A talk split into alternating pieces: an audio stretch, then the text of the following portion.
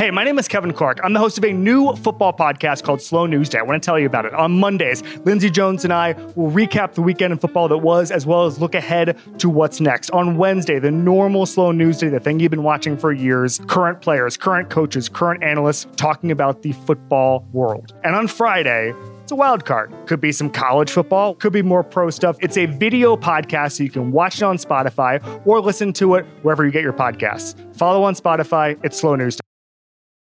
It's the Ringers Philly special presented by FanDuel. The second half of the NBA season is here, and you can bet on the action with an assist from FanDuel, America's number one sportsbook. Right now, you can check out the new and improved Parlay Hub. Filter by odds, sport, and bet type to easily find the most popular parlays and same game parlays all in one page. Plus, start betting on the Explore page and the Pulse and bet live same game parlays for every NBA game. So download the app today and bet with FanDuel, official partner of the NBA. The Ringer is committed to responsible gaming. Please visit theringer.com slash RG to learn more about the resources and helplines available and listen to the end of the episode for additional details. Must be 21 plus and present in select states. Gambling problem. Call 1-800-GAMBLER or visit theringer.com slash RG. This episode is brought to you by UGG. Y'all know UGG is a brand that athletes wear all the time in the tunnel and on travel days. Well, I bet you think UGG season is only during the colder months of the year. Au contraire, you're wrong. You need to check out the latest spring drop from UGG. They have everything from sandals to clogs. I like the sandals. UGG has you covered for your next spring adventure. Shop the Golden Collection at UGG.com.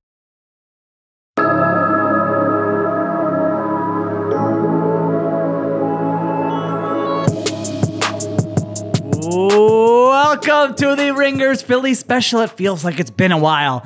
Benjamin Solak, the NFL news is heating up right before we sign on. News breaks that the Ravens are using the non exclusive franchise tag on Lamar Jackson. So that will be the biggest story in the NFL as we wait to see if any team or what teams are going to make an offer that he likes that he could potentially sign and get moved this offseason. We are, of course, Philly special. So we're talking Eagles today, free agency extravaganza so 12 ben i think i got 12 eagles in my free agency top 100 we're going through all of them i'm going to tell you what i think each guy is going to command on the open market you're going to tell me whether you want the player back for that price or let him go, or maybe make some predictions on who else they could sign to replace some of these guys. Uh, but basically, just diving in to what next week is going to be like. How are you doing, my friend?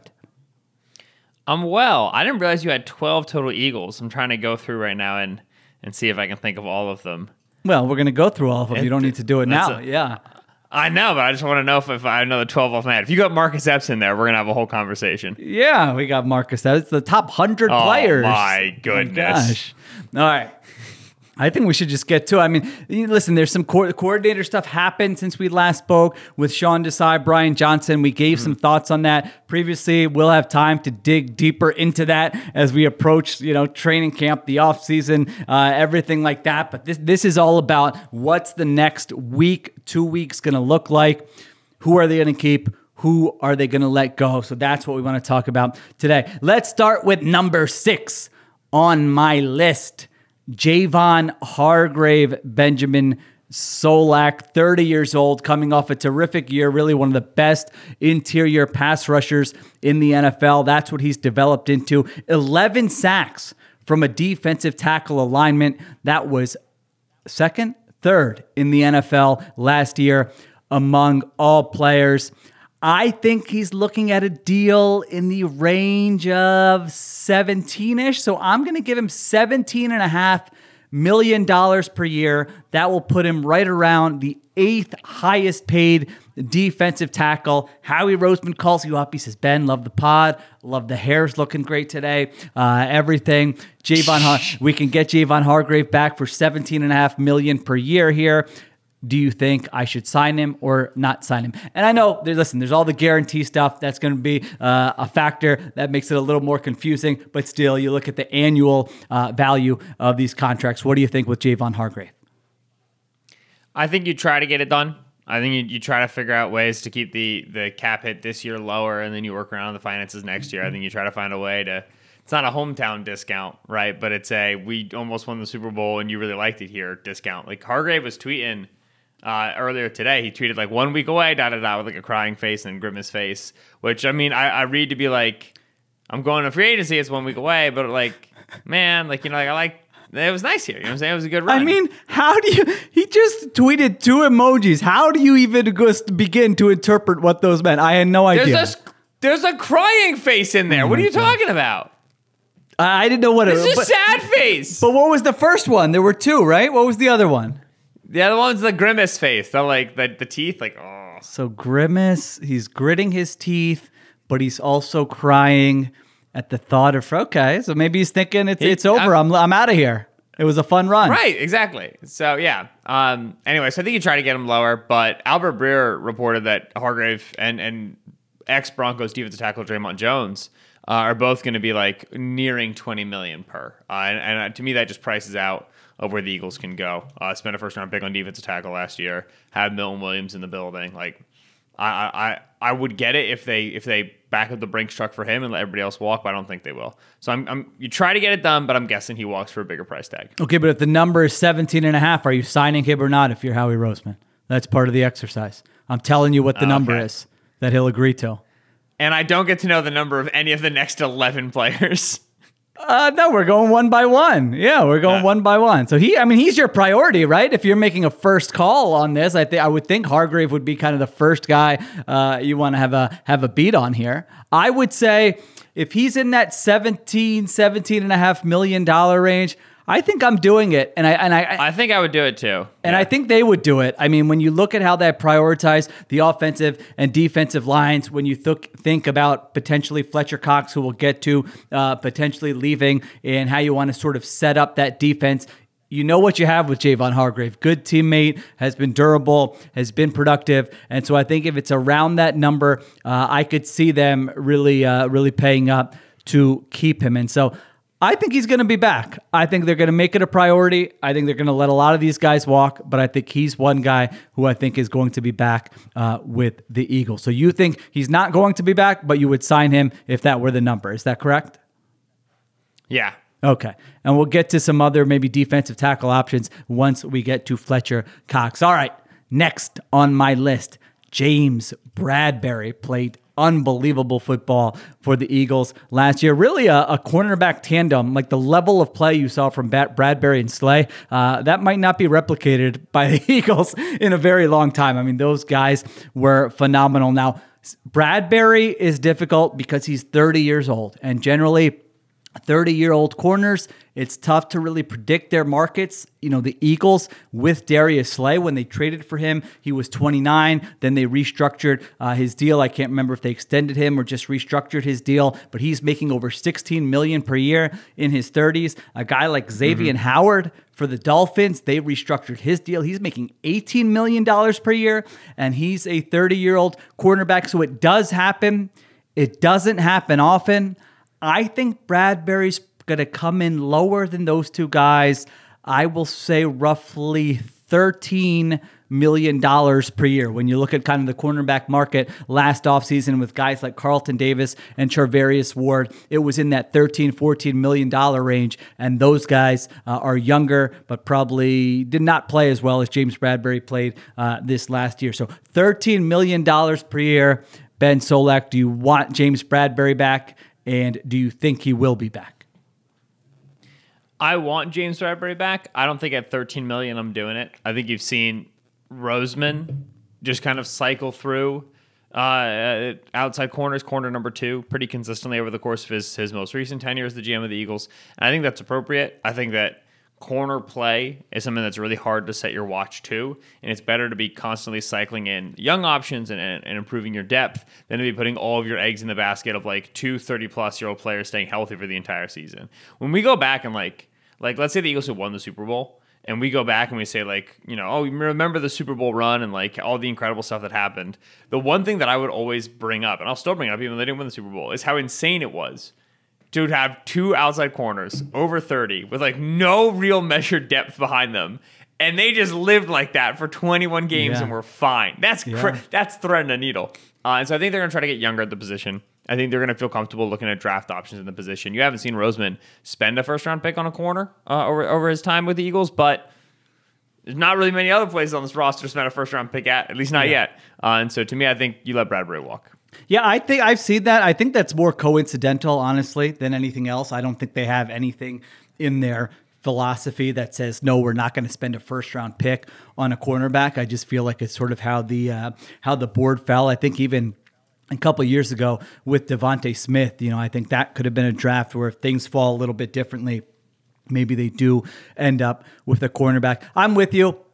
I think you look at the roster construction and you look at the guy who's playing the other cornerback spot, and it's really hard to justify bringing Bradberry back and having two cornerbacks who are going to decline at some point here in the next couple years who are at that age. So uh, I think they let Bradberry walk. Um, I think they should let James Bradberry walk. Uh, and so I think he will find a home somewhere else. But while we're on the corners, Ben, here are the other corners I had in my top 100. Curious if you like any of these guys. Uh, Jamel Dean from the Tampa Bay Bucs. He's somebody who's not going to be cheap. He's probably going to be right in that Bradberry category and very well could make more than James Bradberry. Uh, Cam Sutton from the Pittsburgh Steelers, who was a slot corner, played outside last year and played well for for Pittsburgh. So I think he could be a little bit less expensive there uh, than Bradberry. He's in his 20s. Uh, Marcus Peters from the Baltimore Ravens, coming off a bad year with the Ravens. He's 30 years old. Byron Murphy Jr. from the Cardinals, younger corner, has been a little uh, little up and down. But if you're looking to kind of take a flyer on a younger guy with traits, maybe he fits the bill. Jonathan Jones from the Patriots was a slot corner, Oh. moved to the outside uh, last year for New England. Rock Ya-Sin, the Temple product, Cliff's boy, Rock Ya-Sin, uh, who was with the Colts, got traded to the Raiders last offseason. Uh, again, a guy whose play has been uh, up and down, to be kind, probably, but he, he's a young guy with traits. And then the last guy, Patrick Peterson, who is really up there in age. You're talking about if you just say, hey, we need a band aid, one year, maybe like a three, four million dollar contract. We got to get somebody in the building here. Uh, Patrick Peterson might be that kind of option. Do you like any of those corners as a potential replacement for James Bradberry? Uh, Jonathan Jones, I made a voice out there. Jones, a nice man cover corner, uh, inside out versatility. Jones, I wouldn't mind them adding. Byron Murphy as well is a guy that I think is better than he could than his film would afford, given uh, the way that that Cardinals defense worked and some of the talent with which he was surrounded. So those two guys are interesting to me. Uh, the first name you brought up, who was the first name you said? Shoot. Jamel Dean from the Bucks. Jamel Dean. Love a Jamel Dean. Yeah. I think you're going to be priced out. Uh, would not go the Rocky Ya-Sin direction. Uh, would not go the Marcus Peters direction. I think Peters had a really tough season this year, and Ya-Sin has never been a player that I've been been super in on in terms of, of how he plays and then the grabbiness and the penalties. Uh, so Murphy Jones to me is like, eh, they, they they bring one of those guys at or under 10 mil. I think that's a win. Yeah, I think they're going to be pretty patient here at cornerback. I mean, you saw it last year. Like Bradberry fell into their laps. This was not like, oh, they had a great play in Howie season, you know, type, type thing. It was like, okay, are you doing anything here? Are you going in here with Darius Slay and Zech McPhearson as your corners, and then Bradberry gets released and they're able to sign him. So I wouldn't be shocked if they did something sort of similar this year, or maybe they make a move for uh, a low level guy, but uh, I actually think all those names I mentioned. I would be pretty surprised if they ended up signing any of those guys. I, I think Bradberry probably walks. They chill for a little bit.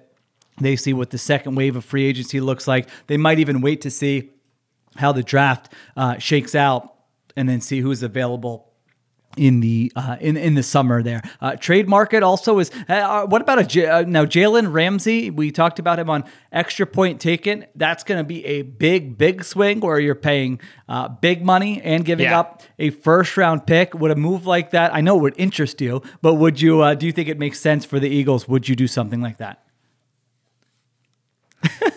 you want to say yes, but you can't. If I were being a responsible general manager, I would say no. If I were Ben Solak, I'd do it in a heartbeat, baby. Let's go. We're getting Jalen Ramsey in the building, and that's the tricky thing, right? Uh, is is is kind of figuring out how to hold that down.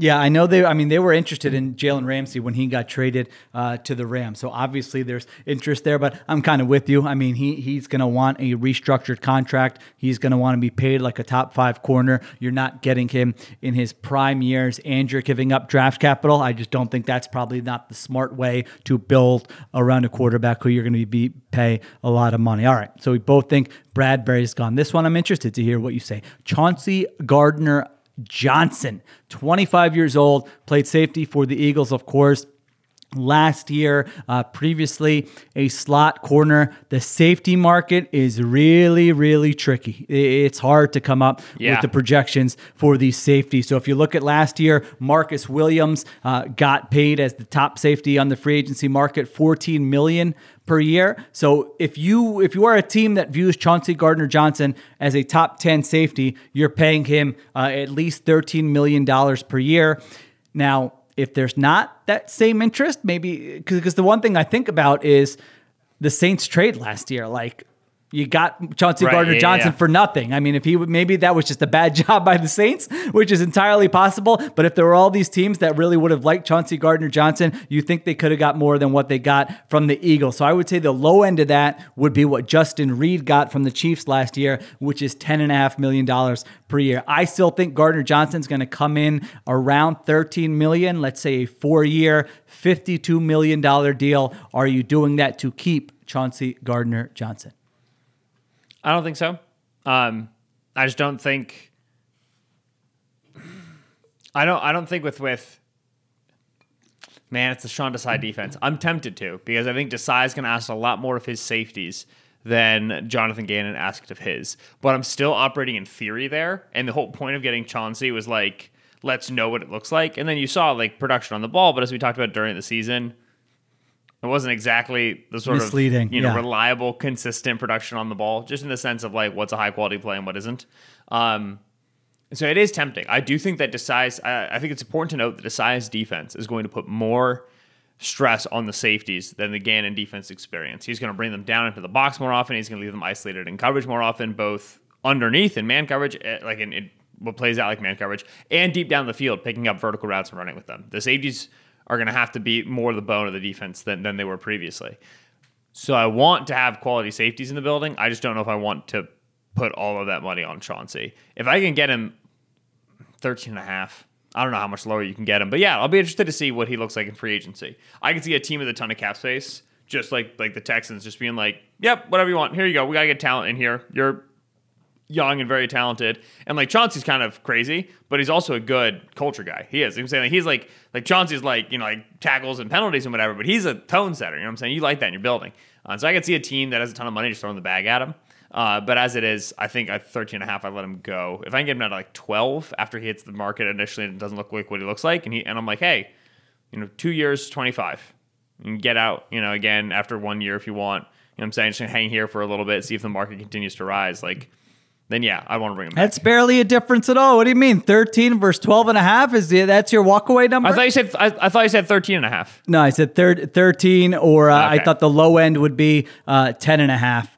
Uh, so somewhere in between there, although I, I think it's probably All going right. to look more like 13. I liked. I, I'm I'm signing Chauncey at 12. Final answer. okay. All right. I'm now Listen, negotiating with you. Honestly, that's Howie Roseman's like best trait probably is he has these walkaway numbers where they say this is where we'll go. We're not going to be undisciplined and just get the guy um, for whatever, and it saved them in many instances. So if maybe their number would be twelve and they would walk away.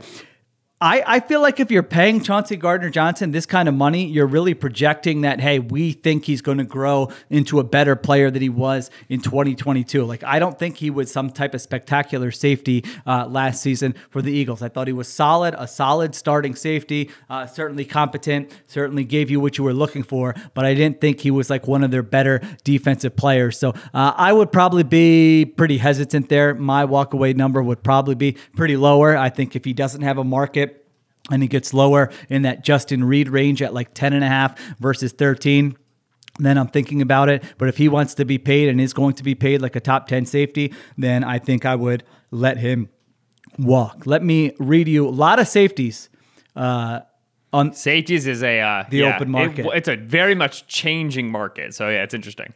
Let me let me give you the names uh, I have here. You tell me who's interesting. Uh, Jessie Bates, he's going to be paid more than Chauncey Gardner Johnson, so I don't think he's going to be an option. Jordan Poyer uh, from the Bills, 32 years old. I don't know you want to go that route. Uh, Vonn Bell is an interesting name, although I think he's going to get a nice paycheck too because he's played very well for the Bengals.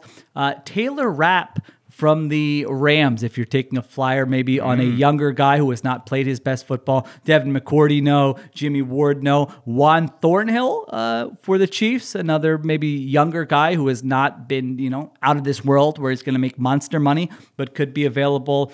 Uh, Julian Love from the Giants, who said that uh, what Nick Sirianni was lucky or whatever he said on Good Morning Football. Donovan Wilson from the Cowboys. Adrian Amos from the Packers, who's coming off a bad year but has played well in the past. And then what I think maybe the, one of the more interesting names, John Johnson. If the Browns relief, release John Johnson, yeah. John Johnson has been a disappointment, was a disappointment for the Browns over the last two years, but he's 27 years old. Uh, he played well for the Rams.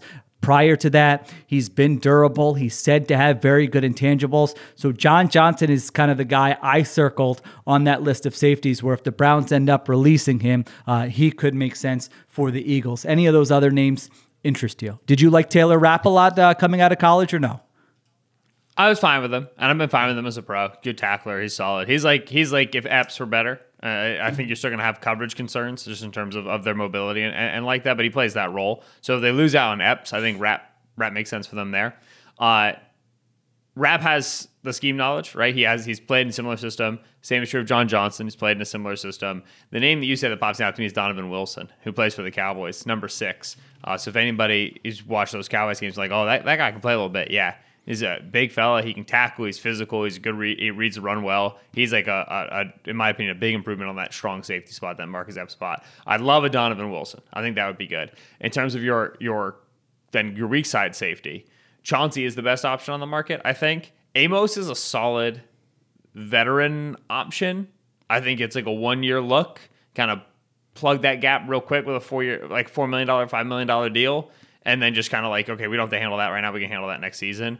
Amos is getting a little long in the tooth, though. I think you started to see that in Green Bay last season. So, for as much as I like the player Adrian Amos, I think that if you're doing that, you're kind of stopgapping that spot. There's a lot more options for that strong safety spot, the spot that goes down to the tight end, down into the box more often. Weak safety spot, which is play over the number two receiver, the slot receiver, uh, and has to go go play the deep middle at times. That spot's a little bit more thin in terms of the top free agents. Yeah, Adrian Amos is 30 years old. He's played really well in the past, but again, last year was not a good year for him. So you have to weigh wait, is he just a declining player? Was there an injury? Was there something else uh, going on there? But he's been durable. I feel like he's sort of like an Anthony Harris ish type signing where, like you said, this is filling a short term need. Uh, see what else pops there and then decide what you want to do. All right, let's take a quick break and we'll get to some more of these other players. This episode is brought to you by Empower. You got money questions like Can I retire early? What are my best savings options? Can I afford to pay for my kids' education? Luckily, Empower has all the answers. With Empower's real time dashboard and real live conversations, you get clarity on your real life financial goals. So join 18 million Americans and empower what's next. Start today at empower.com. Tap the banner or visit this episode's page to learn more. Sponsored by Empower, not an endorsement or a statement of satisfaction by a client. There's a lot that could impress you about the all new Honda Prologue EV. True, it's got class leading passenger space and clean, thoughtful design and intuitive technology. But what really sets the Prologue apart from the competition is that it's more than an EV, it's a Honda. Honda, the power of dreams. Visit honda.com slash prologue to learn more. This episode is brought to you by NetSuite by Oracle. As your business grows, you might start seeing some lag. There's too much work for your team, too many different processes, and it takes forever to close the books. If this sounds like you, you should know these three numbers 37,000, 25, and 1. 37,000 is the number of businesses that have upgraded to NetSuite by Oracle. It's a cloud financial system that can help streamline accounting, financial management, inventory, HR, and more. 25 that's how many years NetSuite has been helping businesses do more with less. And one, because your one of a kind business deserves a customized solution for your KPIs. It's like when you come here for this podcast or when you check out your favorite website to gather all the info you need to make better decisions for your fantasy leagues. Well, NetSuite does that for your business and then some. It's one efficient system, one source of truth with everything you need to grow. Right now, download NetSuite's popular KPI checklist designed to give you consistently excellent performance absolutely free at netsuite.com slash ringer. That is netsuite.com slash ringer. All right, we're back on the Ringers Philly special. Jason Kelce, he's got to decide whether he wants to play or not. Let's say he, you know, he says, "All right, I'll come back at the same contract as last year, one year, fourteen million dollars." Maybe he says, "All right, bump that up to fifteen million dollars. I had another child. Uh, I need a little more cash in my pocket." Are you doing that and not thinking twice about it, or are you saying "Uh, maybe it's maybe it's time to turn the page on the future Hall of Famer Eagles legend? There isn't a figure Jason Kelce could ask for. I would not give him. Next, All right. Uh, yes, I would. the uh, I've like I yeah, I've seen some Cam Jurgens hype. I've seen some like we really like like Cam's looked great. Like I've seen some like Cam quote cards from somebody I don't know who. Like that's all well and good. I I like Cam Jurgens film in Nebraska, and I've, I I talked I've spoken to Cam at the the media night. He seemed like a lovely fellow. The Eagles use Jason Kelce like a weapon. They use him like a sixth skill position player. Nobody in the league uses a lineman. Maybe the Niners with Trent Williams. Even then, it's very like I, I would barely say he clears the bar. The Eagles use Kelce like a weapon that to me is unlike any other team uses any other lineman in the league. If he wants to come back, eh, if, if he doesn't come back, we have to take a large portion of our playbook and put in this like giant question mark folder till we see what Cam can do. So it's just it's, it's a no brainer if he wants to come back. Yeah, I thought Jurgens was a, a good prospect, but it's always a leap to just be like, this guy's going to come in and you're going to be fine. So yes, I would I would give him that. Obviously, you're tacking on uh, void years and doing some nonsense so that he doesn't count 14 million against the cap next year. It was interesting hearing him in the Super Bowl locker room really being adamant that hey i'm not the player i used to be and i think someone said well you know like people who watch film who know about o line play would say you're you are and he's like yeah but he, he was like i know like i know there are things i can't do anymore that i used to be able to do. And so um, we'll see what he decides. Do you think he will be back? I, I, I think he will be back. Maybe it'll take it could happen in the next week or so but uh, i believe jason kelce will be back with the eagles. What do you think? I think he'll be back. I also think if he like it- I if he decides to not come back and like go be a dad and like I'll root for him so hard. He'll be the number one dad in the world I'm rooting for. Like I like I podcaster don't even dad think- what are you talking about podcast is the first priority dad is the second for him do the show. It's just it's like I have a, I have such a weird emotional reaction to Kelce leaving where like I should feel like sad happy, like bittersweet because the Eagles will be worse because he's gone. He's been an Eagle for so long and now he's not an Eagle anymore, and that's sad. I feel like just sweet. I feel sweet about the idea of him staying, obviously, and then with him leaving, I would just be so happy for him because he's amazing. Like I, I it, it's it's very odd. I love Jason Kelce so much. Is the moral of this story. Yeah, he's had I think what four All Pros or, or five first team All Pro nods in his 30s. Like what a career! I mean, they tried to replace him multiple times, and then in his 30s, he's the best center in football for an extended period of time. All right. Obviously, if Kelce retires, as we mentioned, Cam Jurgens would be the guy uh, to replace him there at center. Isaac Seumalo started 17 games at right guard last year for the Eagles. I've got Isaac Seumalo in sort of that Alex Cappa range. Alex Cappa was a Bucks guard who signed with the Bengals last offseason on a four-year, $35 million deal, $8.75 million per year. Ben Solak is laughing at something on Twitter. Ben Solak, would you sign Isaac Seumalo for four years, $35 million? Yeah, I like I, I, like that quite a Really? bit. Seumalo was a salt. Yeah, Seumalo was a, was a salt. I like I don't. I think that's totally fine. Like I like Seumalo was a solid guard. Set it and forget it. Like I think if you want to make an argument that the Eagles need to save money somewhere, and they can real they can let Seumalo walk, and they can plug Jack Driscoll in at, at at right guard and leave Landon at left guard, and they have Kelce in place, and they have Cam Jurgens for the you know succession plan at center, and then that lets them focus their draft capital at right tackle and spend money elsewhere. Like to me, that's a so a totally solid line of reasoning. I completely accept that logic. That's totally fine for me. With that said, 35 over four is good. That's good. That's a good deal for a, player of Sam Al's caliber. To me, that's under that, that's under market. To me, I, I would I would be willing to pay him more. I think at his fair price. He and it should be noted, like 2018, 2019. I did not have that opinion of Seumalo. Seumalo has improved over over his second contract, over like the the late twenties of his career, the mid to late twenties of his career, to the point where now I'm like, yeah, this is one of the better guards starting in the league. And to me, if you're getting that under 10 million per, you're getting that at a at a pretty fair price.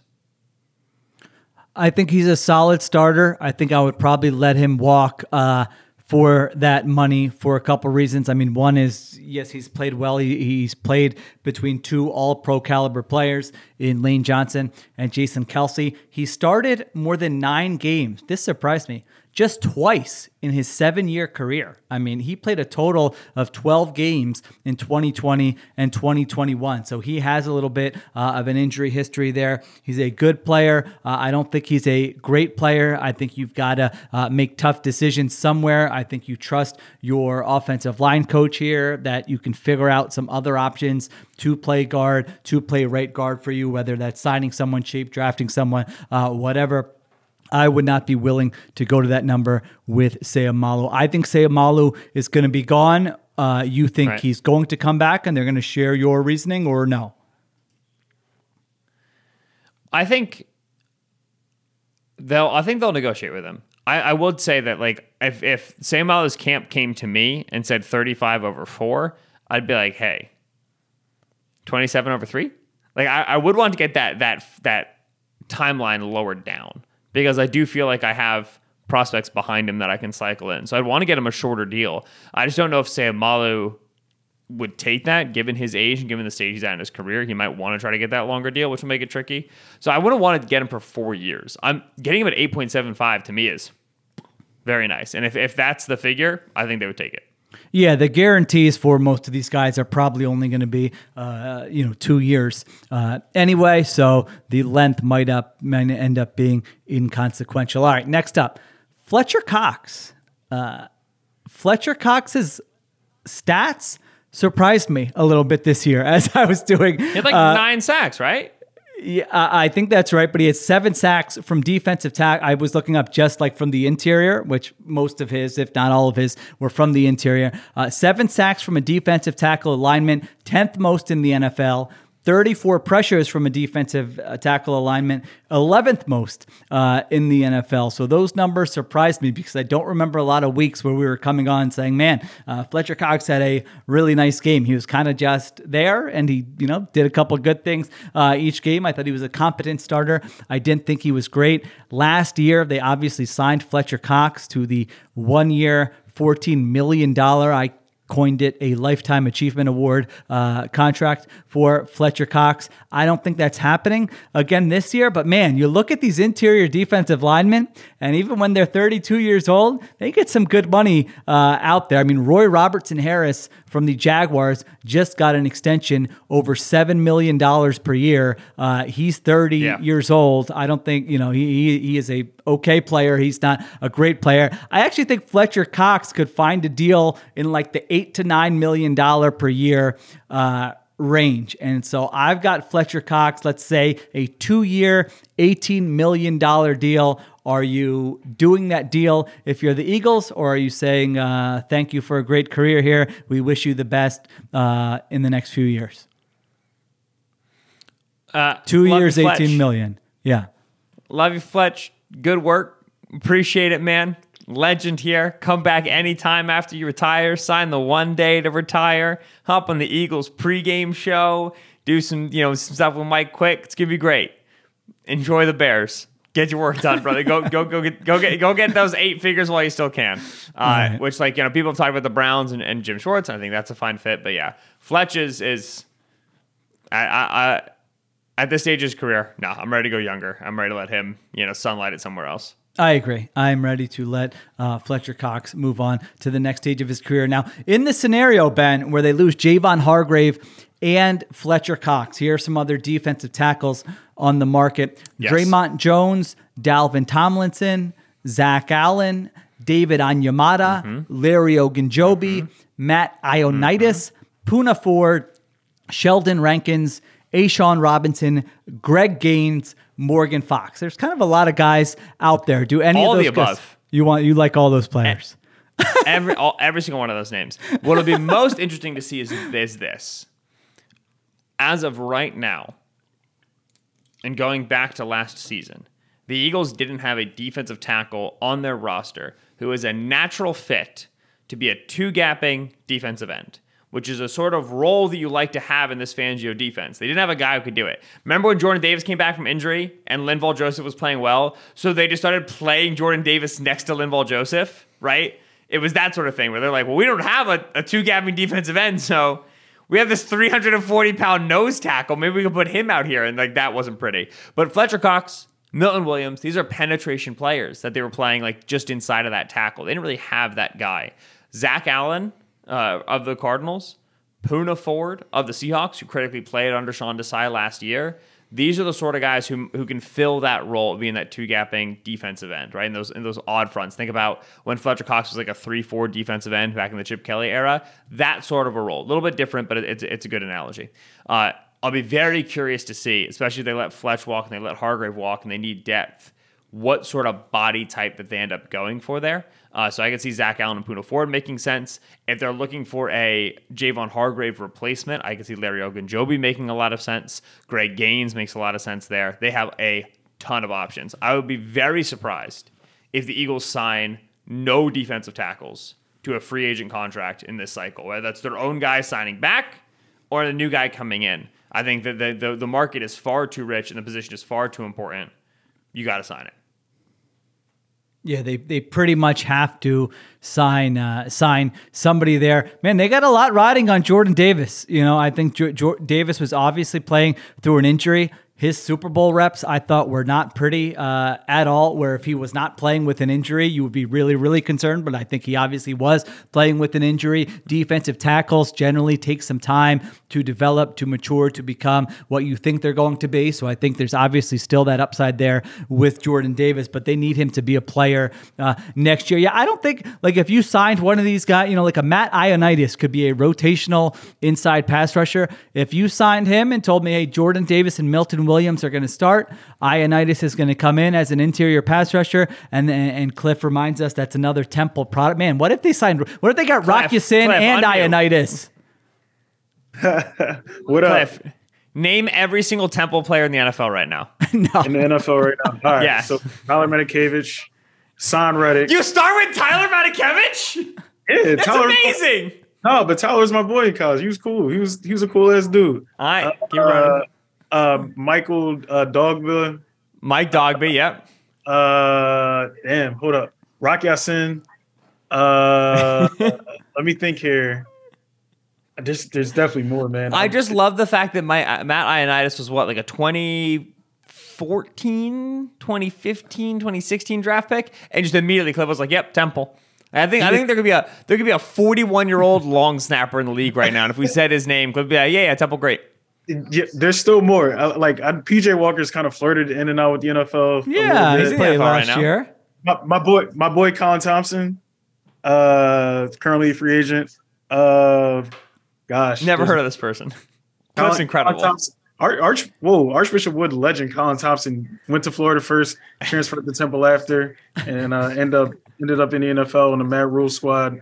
They had a bunch of Temple players on there. Yeah, Sam Um, Franklin, Sean Chandler. Yeah, Sean Chandler. Jeez, Sean Chan- Chandler was on there. Uh, man, yo, there's more, and I'm just missing them. I, you put me on the spot. That's why. Yeah, I thought that was pretty good. No, I thought you did a good job. That was incredible. It was starting with Oh, Tyler Robbie Anderson. that got me. Did you say Robbie Yeah, yeah. Anderson? Actually, chosen Anderson because he has legally Chosen changed his name to Anderson, yeah. Chosen. Yes. Oh, he, he changed his Um, name.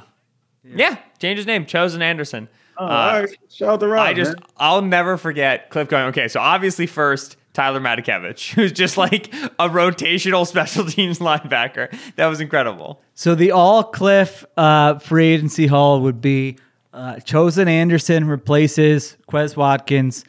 Uh, you bring in Rock Ya-Sin, is going to start at corner over James Bradberry, and Matt Ioannidis comes in as a rotational pass rusher. Then, Cl- then Hold on, Cliff's I got to do an about emergency pod. I forgot about Dion Dawkins too. There too. you go, up in Buffalo. Actually, really Dawkins, good. Yeah, I'm I missed a couple guys. He's I got- probably made the most what? money of any of these guys, other than Cliff, Reddick. Cliff's gonna go back to the film. Cliff's got to go back. I gotta go the back to the start film, yeah. me- memorizing his temple players so he gets dialed in. You, you put me on the spot. I, am gonna go back to the film and then see see what's up. Oh, Sean Bradley. Forgot Sean Bradley. Mm, On yeah, the he's Eagles, too. On the Eagles, yeah. Keith Kirkwood. Oh yeah, Chris Myrick. Shout out to Elkins Park. Chris Myrick is on there. Cheltenham legend. Uh, I let I opened Pandora's box shield. Seriously, I, I, I mean, it's I, gonna be I a let two-hour man out- pod he's now. Yeah, we're gonna finish with You Rick go all Brunson. day, baby. yeah, Aaron McKie, Eddie Jones, all the legends. Ben, would you be if if Howie Roseman said, "Hey, we're gonna start Week One next year with Jordan Davis and Milton Williams as our starting defensive tackles"? How would you feel about that? I'd ask who the third defensive tackle is because they need three. Matt They- they- Ioannidis. they- when they,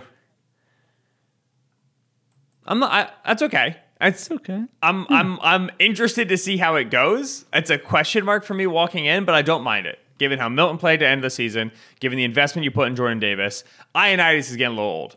Uh, I I would hope that they would get someone a little bit better than that, but he'd be fine. Yeah, I think if you, I think if you have faith in Davis, you go da- and you go Davis, Milton Williams, sign a third defensive tackle, see what happens in the draft. If August rolls around and you need to find the next year's version of Linval Joseph, uh, you can do that. So I think something like that, if they don't bring back either defensive tackle, uh, could be the route they go. All right. Miles Sanders. Oh my God, talk about a tough guy to project what his market's going to be. Uh, very difficult. The top backs, there's I think like eight running backs, eight to ten running backs that make ten to twelve million dollars per year. If you look at it statistically, Miles Sanders last year should belong in that group. I personally am skeptical that the league is going to view him that way. He did not play on third downs. He's not a factor as a pass catcher. He played for a great offensive line. He played with a running quarterback. And so uh, I think he's going to come down to something like seven or eight million. It, who knows? It could even be lower than that. I think I know the answer, but Miles Sanders at, let's say, three years, 24 million, 8 million a year. Are you bringing him back or no? No, I, I don't think so. I Miles got better this year, and then Hmm. I watched Miles in pass protection during the Super Bowl, and I said, I can't. I just can't do another year of this. I can't do another another cycle of this. Uh, I think the Eagles need to get a bigger back. I understand why they prioritize speed, but I think they have to get a bigger back, and they have to get a back who's better on third down. And I think they're going to keep Kenny in the rotation, and they're going to use Kenny as a pass catching back, and they're going to use him as a ball carrier. And I think you try to plug that with somebody who has a, such a different body type and can play a different role than Kenny. And I just don't see how Miles kind of fits into that approach. Uh, I expect them to let him walk. How do you feel about a Deontay Foreman? Love a Deontay Foreman. Have long, long, long loved it. I think it's D'Onta Foreman. I think I can't remember how how it's, Oh, it's, is it's it? pronounced precisely, but Foreman, yeah, Foreman is a impressive back who's had health and availability problems, which you you know you, you never want to bring in a guy who you, you you don't know if you can rely on him for 17 games. So part of free agency and not having a lot of cap is making those risks. Foreman's a nice big back. Foreman is very impressive when he runs the football. He can break tackles in, in between the the uh, in between the tackles with linebackers. He and Damien Harris are the two larger backs that I would hope that they would bring in. That they would they would take a look at. Both those guys make sense to me. Yeah, I like Damien Harris too. So I, I think they will go cheaper at running back. I think they will let Miles Sanders walk, and then who knows what they will do in the draft. But I think they'll be fine there. It's a really advantageous situation for running backs. All right, let's get to your boy, linebacker TJ Edwards. Again, listen, some of these projections may be way off. So don't I, I don't want to come across like, hey, I'm going to nail all these and this is exactly what these guys are going to get paid. I'm going to be very wrong on some of these. TJ Edwards, I have no idea what TJ Edwards is going to get paid on the open market. After Foye Oluokun got $15 million per year last year from the Jacksonville Jaguars, I don't know what to think about off-ball linebacker. I'm gonna put. I think Edwards is the hardest guy, honestly, on this list to project eight million a year. Is anyone going to pay him eight million a year? Uh, I don't know. He set career highs, 159 tackles last year, seven passes defended, five quarterback hits. Uh, was a three down linebacker for the most part for the Eagles. I'm assuming you don't want TJ Edwards back at eight million uh, per year. Do you think the Eagles will want him back at a, a at that price range? No and no, but I also think he gets less than that. I'm I'm, I'm looking at Okay. inside linebacker contracts right now. So we're saying at eight million, right? Like Demario Davis got nine per, Myles Jack got eight per as an ex first rounder. Oh, like Christian Kirksey got ten over two, Jordan Hicks got ten over two. To me, that's more around what I would expect. Like I expect Edwards to be getting like six, and I would take him Yeah, back at could like be. tw- 12, 12 over 2, I would take him back, no question. Myles Jack deal, 16 over 2. If his agents come to me with that and I say, okay, I want to negotiate down from there, I don't mind giving him like, like if it's two years, I don't mind giving him six, seven million. Here's the thing TJ is a free agent, Kyzir White's free agent.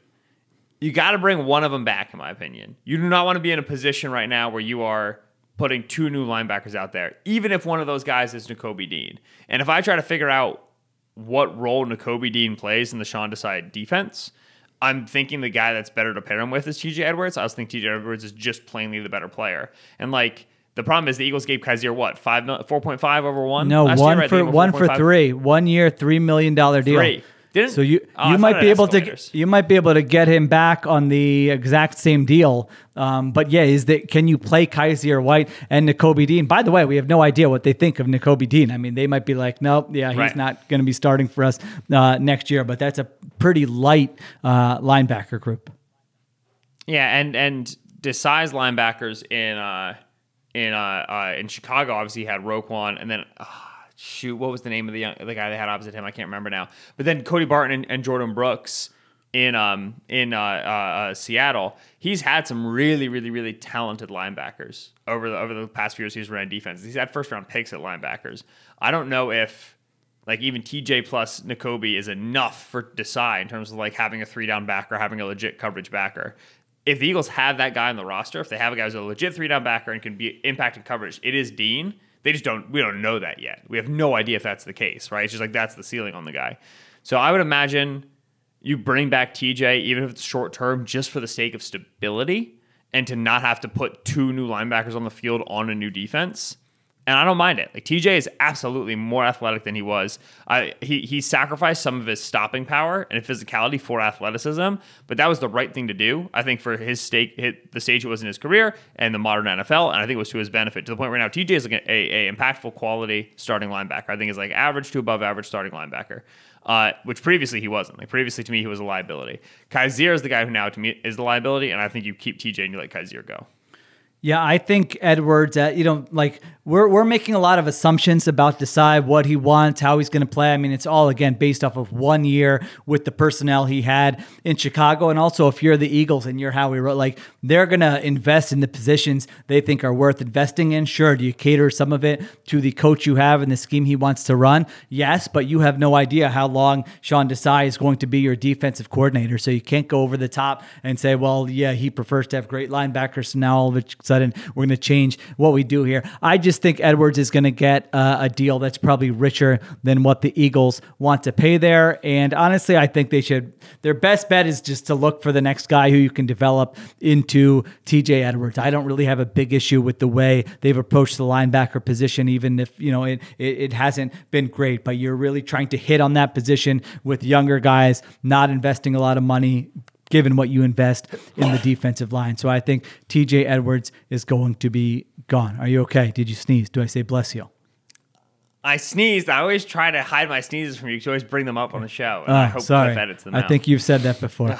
Uh, here are the other line, line, and Kyzir White. We might as well get to him now. You mentioned it. You know, I thought his his play really declined as the season went on. I know he was listed on the injury report with an ankle injury in December. I don't know how much, um, you know, that that uh, affected his play. But for one year, three million dollars. If you're just like, let's establish, you know, somebody who's been uh, in the building, who we know, who's okay, not great uh, last year. That to me would not be uh, a bad move. So other linebackers out there, again, I don't know that they're going to invest much in any of these guys, but Tremaine Edmunds, he's going to get paid a lot of money. David Long Jr., who you love, I think is going to be paid more than they would be willing to pay. Love. Uh, if you're going older, Lavonte David, Bobby Wagner, I don't think they're paying 32 year old linebackers.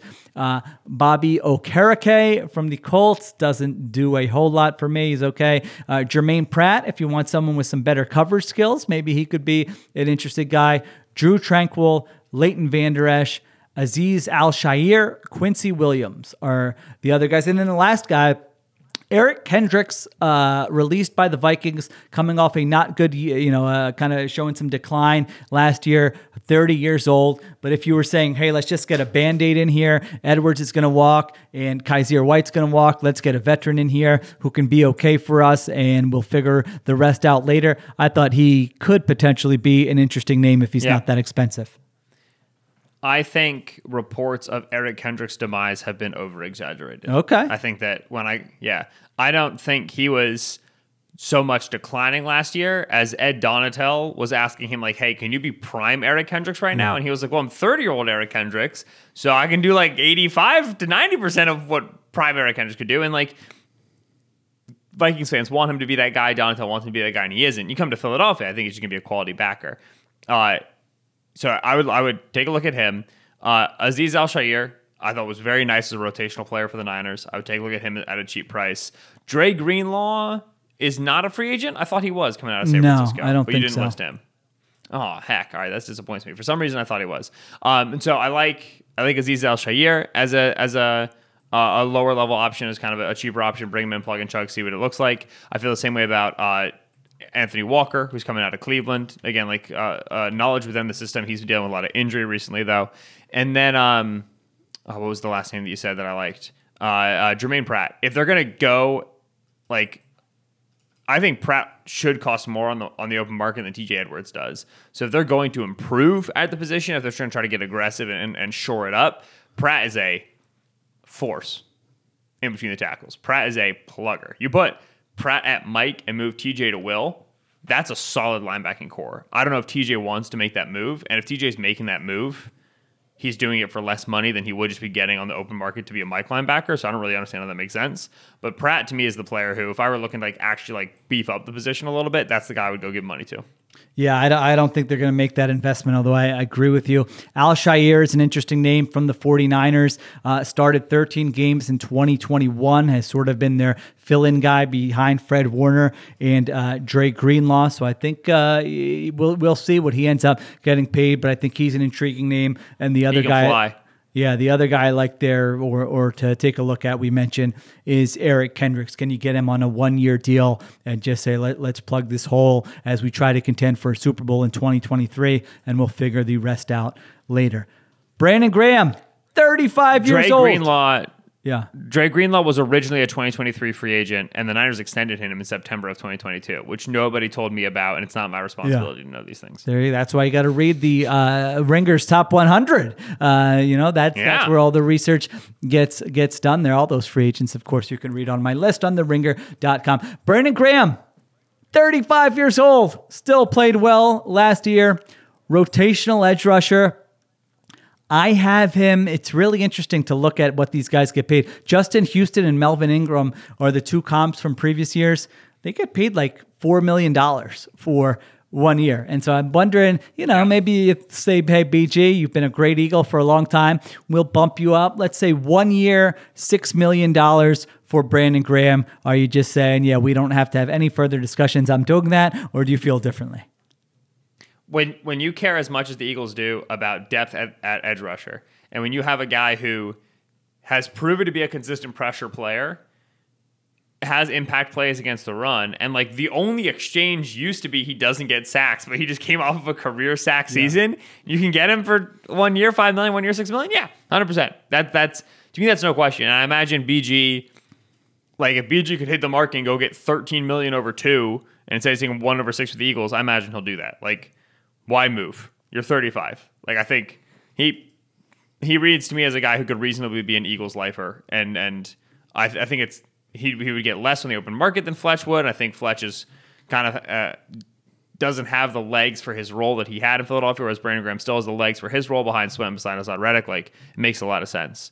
Um, breaking news Daniel Jones, not a free agent. Uh, they have a deal done. Four year deal for Daniel Jones with the Giants. No. I I do not have a figure yet. It is not yet on Twitter. But oh baby, if it starts with a four, I'm going to feel good. Why on earth did they do that? Why didn't they just tag him for a year? Oh my god. Okay, well, crazy. because they think he's good. I don't know. It's a mess.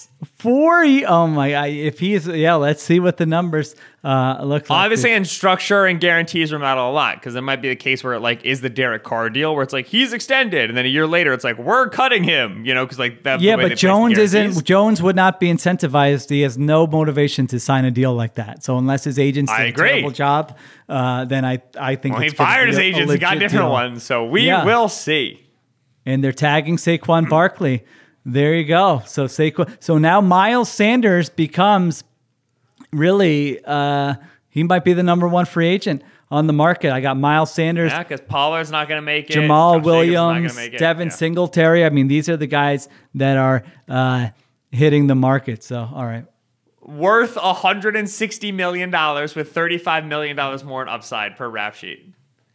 Oh my God, 40 Day mil- times, baby. 40 million a year for Daniel Jones. That is wow. What a Why? What an excellent career. What a great. If you could pick one year to peak in, it's the year with a first-time head coach where they denied your fifth-year option, and then you go off on your fourth year. Just flawless bag securing by our boy, our boy Daniel.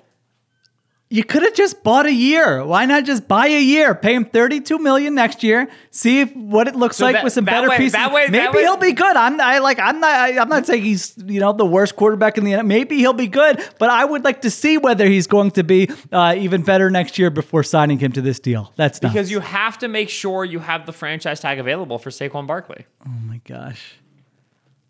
That's wild. Well, Eagles fans, I, I mean, if you're an Eagles fan, you should probably be pretty uh, excited excited about this. Uh, honestly, Cliff says he's thrilled. He writes he writes uh, in the chat there. That that's wild. I thought this was going to be a different Giants regime that was not going to operate. I mean, it was just a year ago where they did not use the fifth year option on Daniel Jones, and now just from what they saw last year, he had the lowest depth of target of any quarterback in the NFL. Uh, and based on that, they're giving him $40 million per year. Let's see. Let's see what the, I mean, no, again, like I said, I think it's going to be legit because Daniel Jones would not be incentivized to sign that deal unless it was a legit deal. He could just say, tag me and I'll hit free agency next year. So there you go. You're going to be, I mean, Daniel Jones against the Eagles this year, it was kind of funny because against the Vikings the week before, he played really well in the playoffs. Against the Eagles, he looked like the Daniel Jones of the first three years of his career. I mean, their offense sucked. The Eagles shut them down easily. So yeah, we'll, we will see. Things are happening. All right, let's let's close out with uh, a few, a couple more here. Ben's boy, Marcus Epps, safety. I have no idea. Where where did he where did where did where did he rank in your top 100? 73 on the top 100. Yeah, outside your melon. Actually, I don't really know. I've never done that Okay. list before, so yeah, maybe. go ahead. You name Yeah, me yeah, Uh, who all your guys are. Th- This free agency class, by the way, sucks. This is not. This is not the year you want to be spending money uh, in free agency. I think most years he probably would not make it there. I think he will make somewhere between two and a half and five million dollars per season. Uh, I don't know where along the lines uh, he will come in there. I'm looking at the list of names below him. Having having Epps at 73 and then immediately below him having Julian Love is enraging. Julian Love is a remarkably better player than Marcus. I Epps. just put all the safeties in the same Almost spot. the Roko. Oh! oh my god, calm down. I'm fine. Okay. All right. So do you, if Marcus Epps said he would pay you three million dollars uh, next year, would you want him back on the Eagles? Where are you with Marcus Epps? I I take it back at three million. He's got starting experience. I'm gonna try to improve upon him though. What about Like, I five mean, like, million? All. Nah, I don't want to pay back up five million. All right. I mean, even then, like I s- I guess he's still he's young and he has starting experience, so it's not that bad.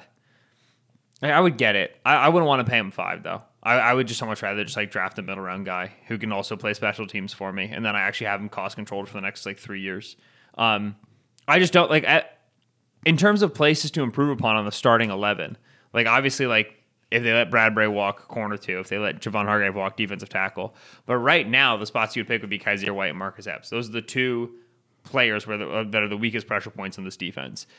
When they lose. I don't remember us coming on here after games often being like Marcus Epp. Well, maybe you did, but uh, like I don't remember him being a huge weakness in a lot of games uh, this year. I thought he improved. I thought he's an okay average starting safety, which, like you say, draft someone in the middle rounds. Like that's been hard to find on this defense. They've had many years since Brian Dawkins where the safeties just absolutely suck and kill you uh, every time you're out there. So I, I think you're still. I'm, I don't want to be like, hey, Marcus Epps is a Pro Bowler. I'm not trying to go uh, down that road, but as a solid starter who, like you said, hey, let's let's have him here. If you draft a, if you draft somebody who's better than him, that's great. But at least you establish a floor. Uh, I would pay him uh, five million, a three-year, fifteen million dollar deal to do that. So Marcus Epps is an average starter, right?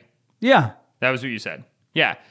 Nine of the 11 players on the Eagles starting 2022 team were above average starters, right? Well, I don't know. I mean, I would have to go through uh, all. I mean, Fletcher Cox, but I thought was a pretty average defensive tackle.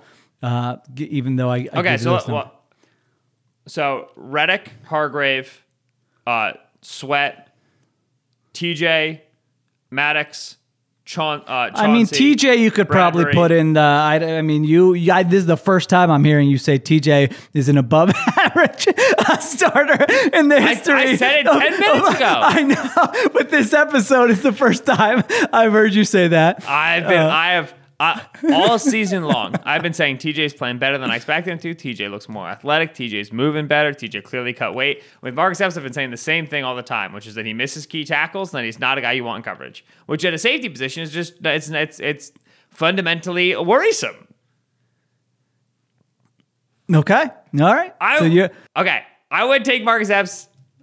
I would take Marcus Epps one year, three million dollars, and I would feel okay with that. I would want to improve upon him, and I think the Eagles have a lot of options, including a guy like Donovan Wilson, who's below Marcus Epps in your free agency top 100. Okay, Donovan Wilson. I mean, at- talk at about it. He safety. has all kinds of coverage issues. Donovan Wilson. He's a hard hitter. He's he is the last guy you want to pay money to in the free agency market. I mean, he is going to be uh, an injury risk. I haven't looked at it right now, so I don't know how many games he's played. But I think you see, this is a, a situation. Played 17 where- games last season. Yeah, last he hasn't year. done it before then. Okay, hasn't. I was gonna say I don't think he's done it before them. He plays kind of a reckless, uh, reckless. This is that's a situation where I think you overrate the other guy, uh, just because you have you haven't watched Donovan Wilson film every week, or I think you'd probably have a lot of the same issues you've had uh, with Marcus Epps there. So we'll see. We'll see what they do with Marcus Epps. I mean, if you let Epps and Chauncey Gardner Johnson go, you're in a very difficult spot. I mean, Reed Blankenship, is he going to be a projected starter for you next year?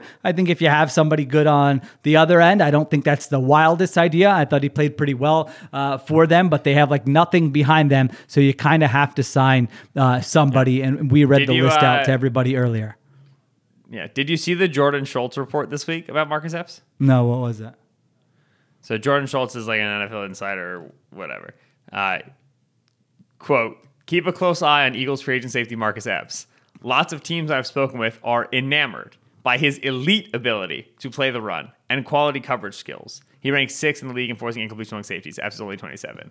Elite ability to play the run and quality coverage skills. I would love to have seen it.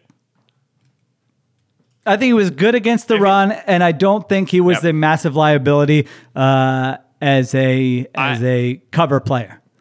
I will be very interested to see if he gets like a big deal and goes and starts somewhere else. What that looks like, uh, especially on a team that like doesn't have a record-setting number of sacks Yeah. and an insane pressure defensive line. I thought he was fine in cover. Now it is. I will say it, it is very hard to their safeties, as you alluded to earlier, with the depth with which they play. Uh, that is a difficult position to evaluate for the Eagles. All right, let's close it out. I think it's the last one.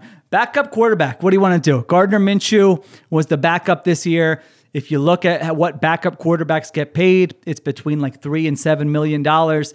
Uh, if it's a one year, $5 million deal and he doesn't get anything better elsewhere, do you want to bring Minshew back on that deal or do you want someone else like Marcus Mariota, Andy Dalton, Jacoby Brissett, Baker Mayfield, Taylor Heinicke, Cooper Rush, Mike White, Jarrett Stidham, Josh Dobbs, Trace McSorley, your boy, Kyle Allen, Case Keenum, Josh Johnson, Drew Lock. What should the Eagles do at backup quarterback? I saw Bo write about uh, Marcus Mariota this week. I kind of like it. Right? The mobility, the size. I hate think Marcus that makes a lot of sense for backup quarterback. Do you? is there is there I just- is there I find there's him a lot of a- emotion in that hate. I just find him to be a very difficult player to watch. Like it's, uh, I understand. I, I he's better than all those other names I mentioned. Probably, I just find him the sacks that he takes, the lack of awareness he has uh, in the pocket, the fumbles. I feel like he's always about to get injured here, which he did end last season on an injured reserve. I also think he'll probably cost a little bit more than you want to spend on backup quarterback. I would think he's more in the six, seven million dollar range as kind of a high end backup quarterback. I wouldn't crush him if they signed Marcus Moore. I think he's fine as a backup. Just from a viewing experience, I don't enjoy watching him play football. Marcus Mariota, I I mean, I feel pretty similarly to you in terms of like quality of play. We're talking backup quarterbacks here. I said I'm used to being the guy who's like emotionally upset and offended that a player is not Yeah. perfect. Suddenly the shoe is on the other foot there. That was very odd for me. Is that what I always sound like? So spiteful, so angry. I'm messing maybe. with you. I don't know. I think Um, they're. I I mean, I I, I don't think Minshew's going to be back. Um, I think they'll agree. probably. I, I- I want to say they'll be patient here, but they're usually not patient at this spot. Like they usually try to No, go out. I quarterback mean, remember the Joe Flacco deal, which I just couldn't believe they were guaranteeing Joe Flacco three million dollars. So I don't know who that would be QB two. on this list. Uh, What, you, I wonder what Taylor Heinicke's Yeah. market's going to be. I kind of like a guy who just brings some chaos. Well, so Heinicke Heinicke is a Minshew derivative. He's a Minshew variant. Yeah, They're that's right. same In Yeah. terms of like spunky small quarterbacks who can scramble a little bit. Um, I really like so like Mariota makes sense. I think you can probably go cheaper than Mariota, and you can go Bryce Perkins with the Rams or, or John Wolford with the Rams. If you want to go like really cheap, those guys are mobile quarterbacks. Tracy McSorley with the Cardinals, another guy who, who, who still fits that mold. I prefer the PJ Walkers of the world. I think PJ Walker is a perfect backup to Jalen Hurts in terms of his ability to throw the nine ball, throw on the outside, and his ability to affect the game running wise. Like they're very similar in terms of the areas of the field that they access. So I love PJ Walker as a backup. And then the other backup that I think is really interesting is Jacoby Brissett. Just because Brissett is the second best sneak quarterback in the league to Jalen Hurts. And I feel like if you get both of them on the same team, you start doing some more creative sneak backfield nonsense with two QBs, really start to push the, push the limits on, on the scrum play. Um, Brissett probably priced themselves out, but Brissett's another one who, in terms of throwing the ball deep down the field and then affecting the running game, plays the ball the same way Hurts same plays the game the same way Hurts does. Yeah, I think Brissett's going to go somewhere where he will actually get a chance to uh, play. So I don't, uh, I don't think he's going to be in the mix. PJ Walker is a restricted free agent, so we'll have to see uh, what happens there with the Panthers. Uh, I know you don't like a Josh Dobbs. If you told me they're getting Josh Dobbs for you know the cheapest contract of any backup, I- Yeah. he can run a little bit. you Veteran know? minimum. Yeah, he can bring some chaos. So I, I, that's that's one. If you're saying, "Hey, let's just go cheap," um, then he would be the guy I would say to go after. All right, we went through all the names. I don't even remember who we said staying, who we said's going. I don't think we stuck to the rules that uh, I said initially. Whatever. We went through every Eagles player in the top 100 who's slated to be a free agent. We will see what happens to these players next week. We will be back then to, of course, talk about it. If anything happens in the meantime with the Eagles in terms of news, we'll be back to talk about it then as well. All right. Thank you to Benjamin Solak. Thank you to Ace Producer, Temple alum. Fight, fight, fight for the cherry and the white. Cliff Augustin. I am Sheil Kapadia. We will talk to you soon on the Ringers Philly special.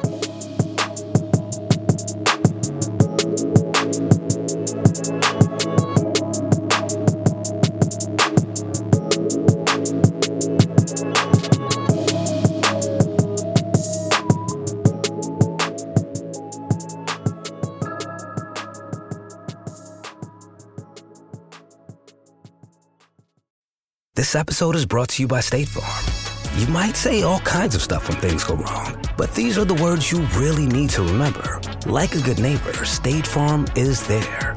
They've got options to fit your unique insurance needs, meaning you can talk to your agent to choose the coverage you need, have coverage options to protect the things you value most. File a claim right on the State Farm mobile app and even reach a real person when you need to talk to someone. Like a good neighbor, State Farm is there.